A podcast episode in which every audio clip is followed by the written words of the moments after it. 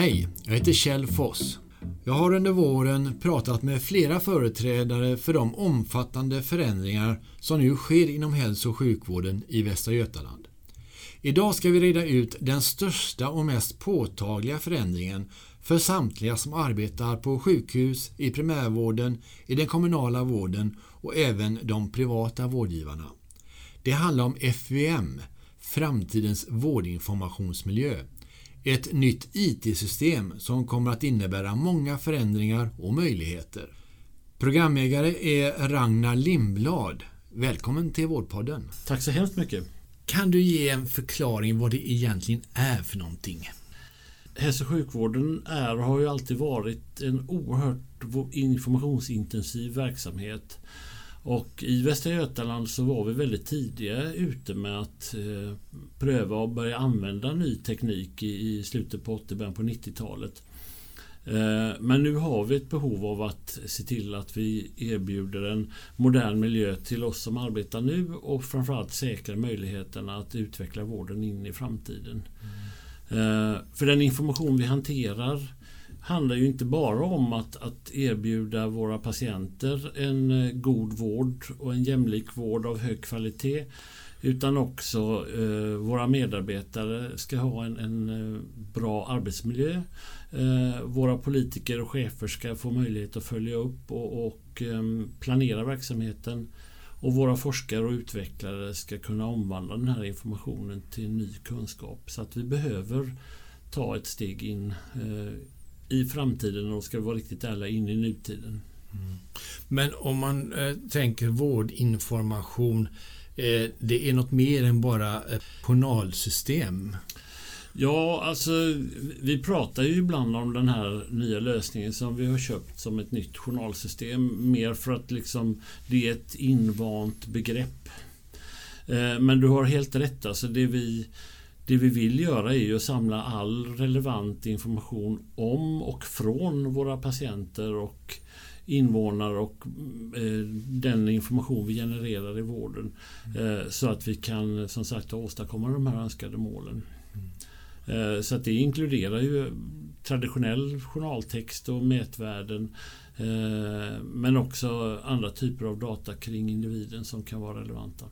Och där kommer till exempel det nya nu med monitorering och sånt in antar jag? Absolut. Och det här då, eh, den här nya vårdinformationsmiljön då, eh, kommer den att ersätta eh, nuvarande journalsystem och nuvarande system inom andra områden också? Ja, det korta svaret är ja.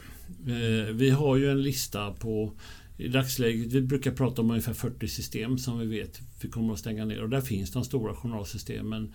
Meliora, Synjavisp, eh, där finns Elvis, där finns Obstetrix, där finns Orbit. Och en lång rad mindre system också.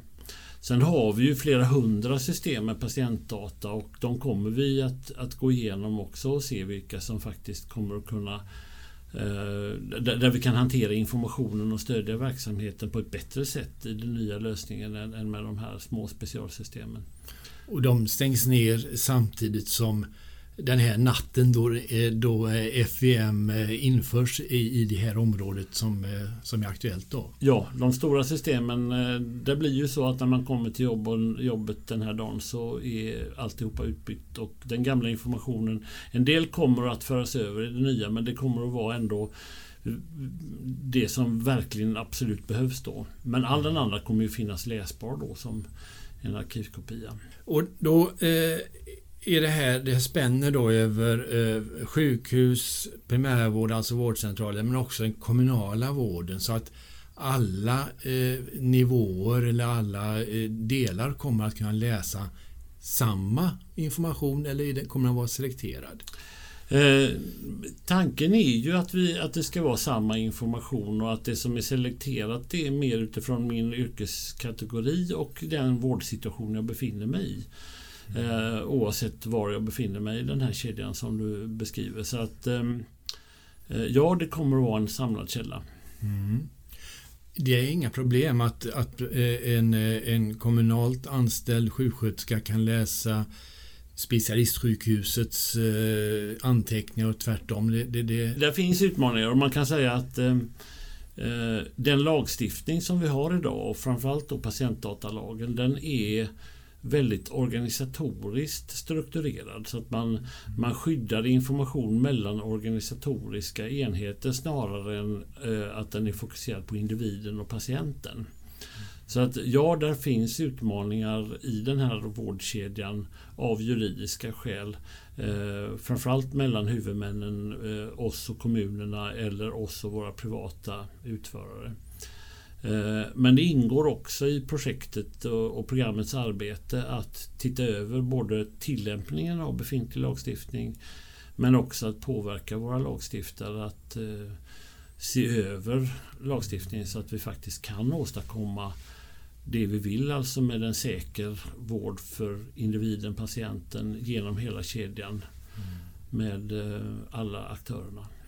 Och när vi då är inne på lagstiftning så är det här frågan med patientdatalagen och molntjänster som eh, också spökar lite grann vad jag förstår. Ja, när det gäller de så kallade molntjänsterna då så handlar ju det om att, att eh, de servrar där informationen lagras eh, pysslas om av i det här fallet eh, amerikanska företag. Så det är inte Ibland har det låtit som att, att vi har ett problem för att vår leverantör av journalsystemet eller systemet är amerikansk.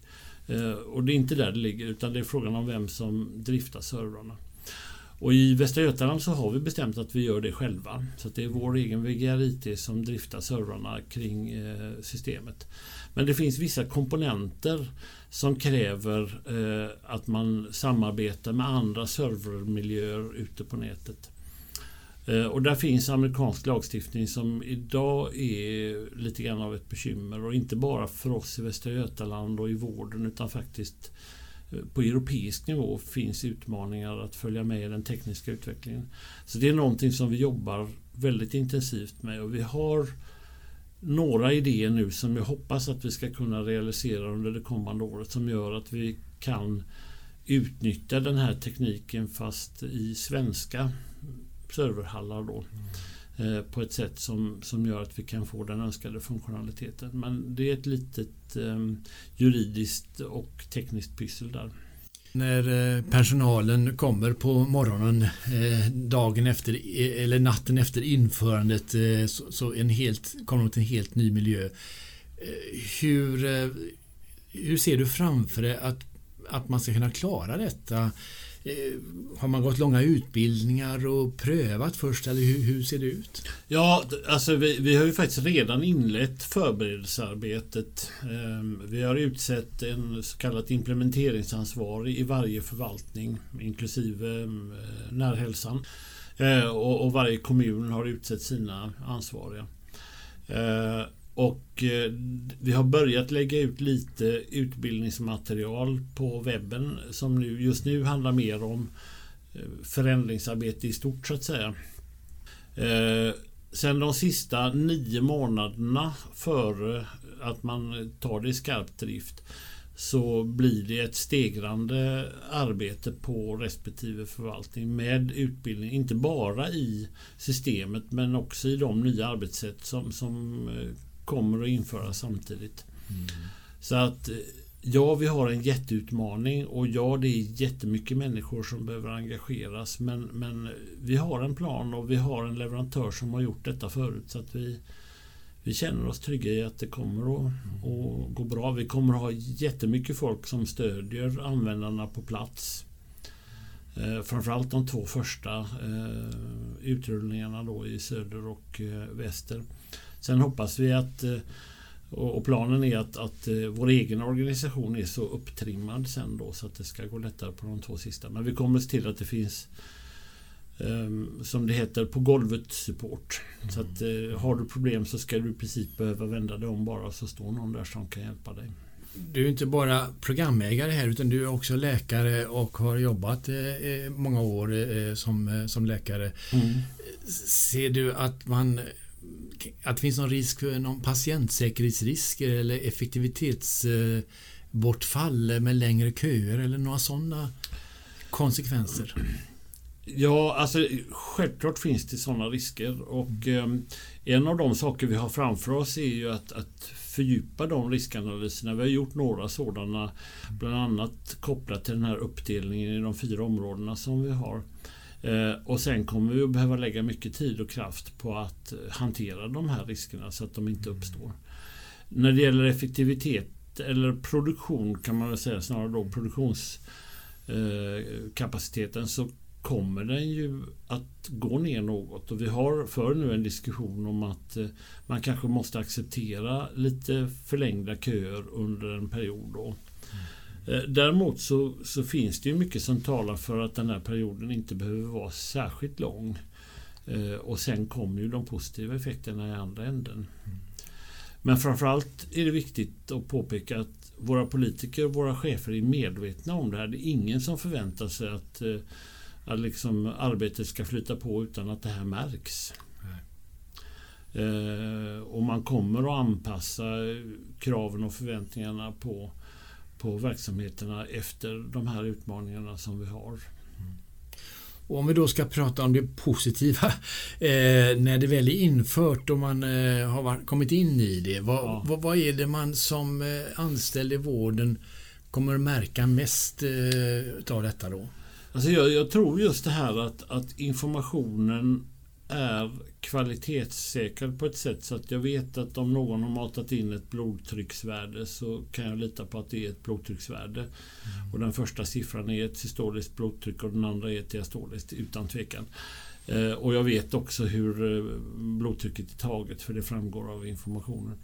Eh, och Det innebär också att jag kommer inte behöva dubbeldokumentera. Jag behöver inte fråga igen. Förstår det där så kan jag lita på att, att det är insamlat och dokumenterat på ett kvalitetssäkert sätt. Mm. Och sen så kommer systemet att hjälpa mig att visa den information som berör mig här och nu. Eh, jag kommer att få ett beslutsstöd som är betydligt mer avancerat än de vi har idag. Eh, vårdprogrammen som vi har idag kommer att finnas inbakade i systemet. Så att systemet kommer att tala om att eh, enligt vårdprogrammet så ska du nu ordinera de här proverna, den här röntgen och beställa ett nytt återbesök om så här länge. Och så kommer det att stå, vill du göra det, tryck här och så klickar jag på en knapp och så skapas alla de här eh, ordinationerna, bokningarna. Mm. Så att just det här att faktiskt kunna skapa ett stöd av den inmatade informationen tror jag är det som kommer att märkas tydligast. Och mycket av det kommer att komma väldigt direkt. Mm. Så arbetsmiljön kan man säga den blir, den blir lugnare, tryggare eh, och, och kanske också att man får tid över eller vad tror du? Absolut. Alltså sen, sen vet vi idag att en av utmaningarna är att vi eh, att vi egentligen eh, vi har våra köer och vi har svårt att hinna med det vi har. Så det, det, handlar ju som sagt om att frigöra tid upp till nivån där jag faktiskt mår bättre och där jag hinner gå på toaletten på dagen också. Mm. Mm. Där vi kan plocka bort en del administrativt arbete, en del dubbelarbete. Vi kan göra eh, kan flytta arbetsuppgifter mellan olika yrkesgrupper men också olika delar av, av vårdkedjan på ett helt nytt sätt i och med att det hänger ihop. Så det är lite grann, eh, det är som du säger, det är en puckel men eh, eh, effekterna, de positiva effekterna kommer ganska snart ja. och då blir de väldigt stora egentligen. Då. Ja, ja. Mm. Tack för att du kom hit. Tack för att jag fick komma. Detta var vårsäsongens sista avsnitt. Jag återkommer i slutet av augusti. Under tiden rekommenderar jag dig att gå in på Vårdskiftet, hemsidan på vgregion.se vardskiftet. Så vi hörs i höst. Hej så länge!